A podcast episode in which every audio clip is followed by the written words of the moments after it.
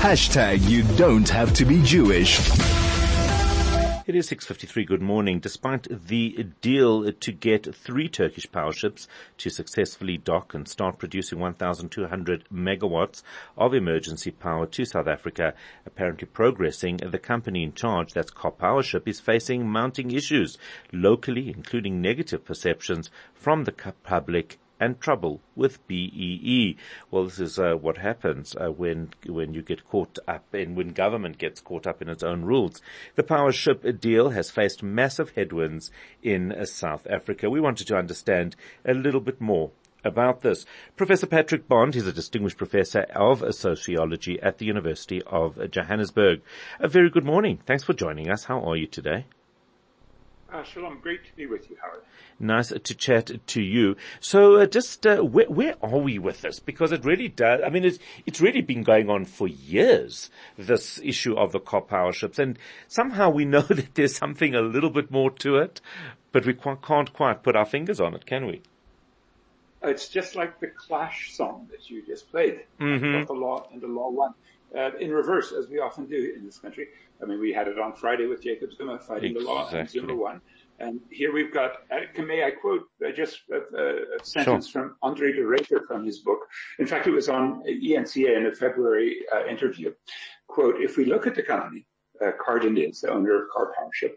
If we look at the company concerned, if you do a fairly perfunctory search on Karpowership, it is quite clear there's an extensive legacy of alleged corruption, breaches of contract and abuse that they've left in their lurch in the countries where they've operated. So I think one's got to be careful with whom you get into bed on these particular deals. The thing that concerns me is the amount of resistance to enhanced anti-bribery and corruption clauses that I experience. So there's de Ruyter who is going to be the consumer, the purchaser of the Karpowerships in these three ports, Richards Bay, Coega, and Saldanha. And that's just one of the many uh, controversies that the, that the ships have generated. But I think, uh, as, as you put it, the, the sort of lack of opacity, the allegations from a competitor, DNG Petroleum, on whose board uh, Lord Peter Hain sits, that there was uh, some uh, favoritism expressed, particularly with uh, Mantashe and his mm-hmm. mm-hmm. wife in the same business and the official having some some meetings, and these are the sorts of things that um,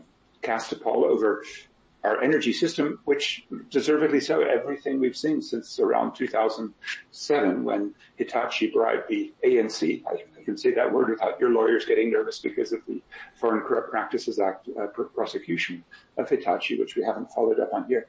We just have seen Eskom and the energy sector embroiled in, in corruption. Yeah. And, and of course we've been taught this. So we've been taught to be very skeptical. You know, if this had happened maybe 10 years ago, uh, just, uh, let's say at the beginning or sometime during Jacob Zuma's, uh, regime, perhaps we wouldn't have been the skeptical. And certainly I, for one, would have said, just grab it. Let's solve the electricity problem.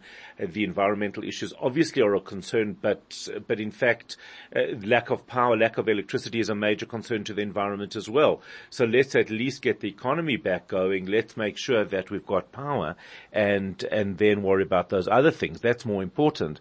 But the minute we start to see or, or, get wind of the fact that there could be a lot more to the story, well, that's what, when we get nervous.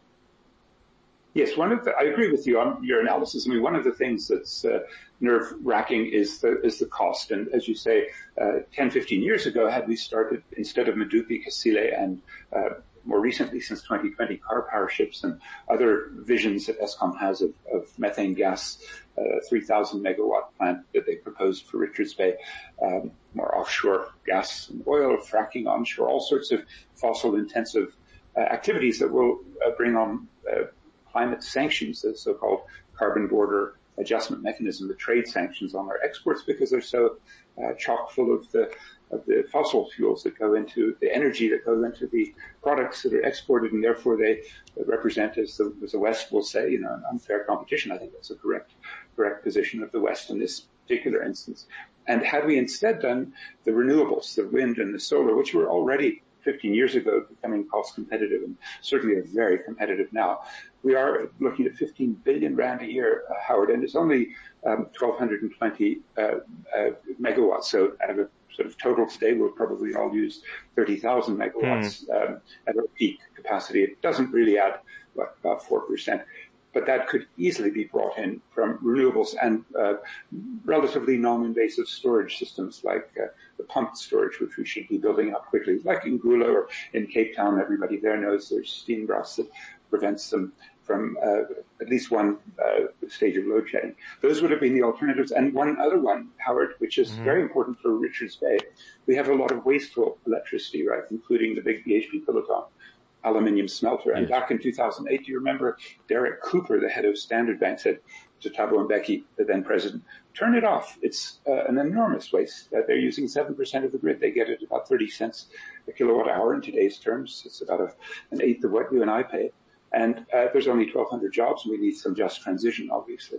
This was repeated in the business day by Michael Avery last uh, year. But it, unfortunately, the demand management, the conservation, the, the questioning of who's using and abusing our electricity hasn't really come up properly. So in other words, what you're saying is that if you take the money, if you take that spend and you use it elsewhere, you can have something that is sustainable, longer term, provide jobs and uh, and the money stays locally and it doesn't go to some uh, dubious and and uh, you know or, or questionable uh, uh, company. So the the there's, right. there's every reason to take that money and spend it locally versus using bringing in these ships. Yeah, there's two types of money involved, isn't there? There's, the first is just the cost, and that 15 billion rand a year, but we won't even, after five years, have a Karpowership. It just mm-hmm, will exactly. sail off. It's not like we're buying an asset. Unlike if you bought uh, renewables, you have a big upfront uh, capital cost, but then it, it's uh, more or less uh, low cost for operations and maintenance. Mm-hmm. Now that's one uh, factor, but the other factor, as I was mentioning, is if we use fossil fuels, and this is methane gas, it could well come from northern Mozambique the closest proximate source of this LNG. That's what we would call blood methane, which because we have, as you know, 1,200 of our troops up there fighting on behalf of Total Energies and ExxonMobil, and it's a it's a shocking reflection of our geopolitics that we're playing into uh, Emmanuel, Emmanuel Macron's agenda when he came two years ago to ask Ramaphosa to put the troops there. But secondly, that methane leaks, and we're not very good in this country at keeping our pipelines from leaking or being broken into and the leakage makes methane 85 times worse than CO2 that you get from coal-fired power plants. So the idea this is a transition fuel that will help us decarbonize is really quite nonsensical given this record. And, and most of the world is sort of saying quite, quite openly, you know, let's get off methane. Let's not go to gas on the way to renewable. Let's just get off fossil fuels. We have to for our future generation's sake. And I know in, in the Jewish tradition, that sense of uh, generational responsibility is so incredibly oh, important. So I, important. I hope yeah. your listeners are not going to support more fossil fuels. Yeah, indeed. I mean, we've got this concept that you're not even allowed to cut down a fruit tree, for example, and, uh, and only under really extreme circumstances can you cut down a fruit tree. And if you do, you've got to replace it. So the whole idea of sustainability, very, very important. Professor Patrick Bond, thank you. Uh, as always, distinguished professor of sociology at the University of Johannesburg. It is 701. I'm Howard Feldman. Good morning.